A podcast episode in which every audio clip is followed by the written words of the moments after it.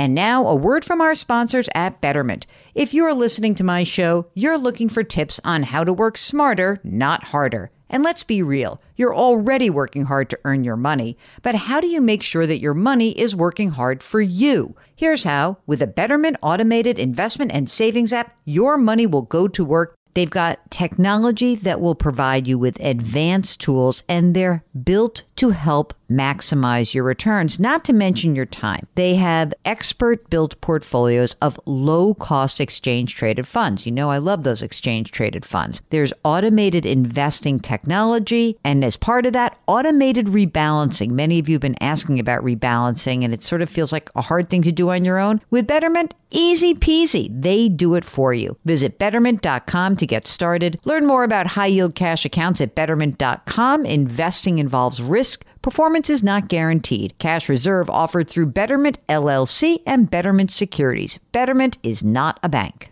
With Fidelity Wealth Management, a dedicated advisor can work with you on a comprehensive plan to help you reach your wealth's full potential. Plus, you'll have access to specialists in estate planning strategies. So you're not just growing and protecting your wealth, you're sharing it. More at fidelity.com slash wealth. Investment minimums apply. Fidelity Brokerage Services LLC, member NYSE SIPC. Welcome to the Jill on Money Show. It is Sunday, January 9th. Mark, are you watching professional football or not this year? Oh, yeah. Football? Yeah, I always watch it. And are you feeling upbeat about the season or are you feeling like, oh, it's just another crapo season for the Jets? Well, that's a given. Same with the Giants. That's a given. So I really, I really don't care. But I'm looking forward to the playoffs for sure. I'm looking forward to just getting involved in the playoffs. I used to be a much bigger football fan. This season, I just not as into it. And I'm not into any sports right now because, you know, the Islanders suck so badly. And hopefully by this point, they will have maybe every single person and every single fan will have COVID on the team because it's been a crappy season. Um, my sister in law went to the new um, arena, the new Belmont. She said it was gorgeous was so beautiful. I do have to check that out at some point, but that will be well after the COVID era because I, I'm not going before. You know what a week from today is, right? A week from uh, January 9th? What is that? The Australian Open.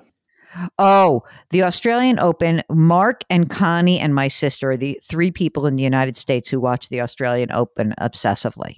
Always been my favorite tennis major for some reason.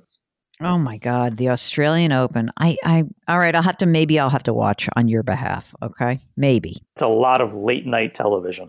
Yeah, because you guys don't sleep for like a whole like month, basically. A fortnight. A fortnight indeed. Okay, fair dinkum.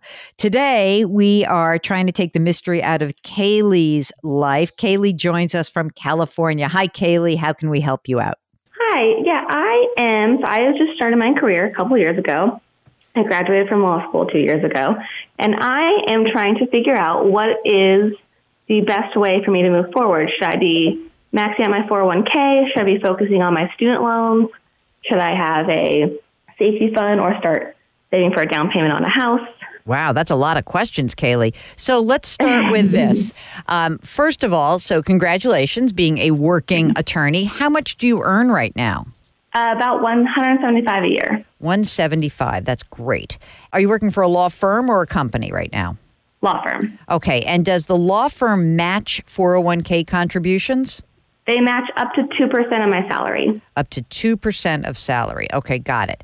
Now, what else is going on in your life? You're renting now because you talked about saving for a house. How much is your rent? It's about 2100 a month. Oh, that's kind of cheap considering how much money you're making. That's great. How much do you have in outstanding debt? Tell us about that. So I have virtually zero credit card debt. Okay. I am working on paying off my car. There's about fourteen thousand left. What's the uh, then, in, hold on the car? What's the interest rate on the car loan? It's about six percent. Okay, got it. And I'm waiting for the big one. The student loans about ninety thousand. Ninety thousand. Okay. Mm-hmm. And is that mostly from law school or undergrad? entirely law school. What's the rate on that? Six, seven percent? A third of it's six and a half percent, and about two thirds of it is five and a half percent. Okay. right now, if you look at kind of generally speaking, you know, I know you just started a couple of years ago, but you like where you are, right? There's no, you're not moving out of this law practice anytime soon. Is that correct? Correct. Okay, good. So now, if you look at your cash flow, how are you using your extra surplus cash flow currently? Are you putting are you are you maxing out your retirement account? What have you what have you been doing so far? So I'm not currently maxing out my retirement account. I am contributing about six percent, and then with the employee, two percent matching. Great. Um, and then I am putting the biggest chunk to get down the car loan, which should be paid off in a couple months. Okay. And then after that, I will use that payment plus the car loan payment towards the student loans. Okay. And my question is, is I'm putting too much towards my 401k currently? No, I, I don't think so. I think, that, and how old are you? I missed that one thing. What are you like, 25, 30? About, yeah, about 30. Okay. I think that putting 6% into the 401k is fine. You're going to get the match no matter what, right? But I like mm-hmm. having a 6% just as like a baseline. And then I think if you look at that car loan payment, how much is that on a monthly basis? It's about 450. Okay that 450 plus some amount. I got to believe that there's more money in your cash flow to really apply towards that one third of the student loan debt that's sitting at six and a half percent.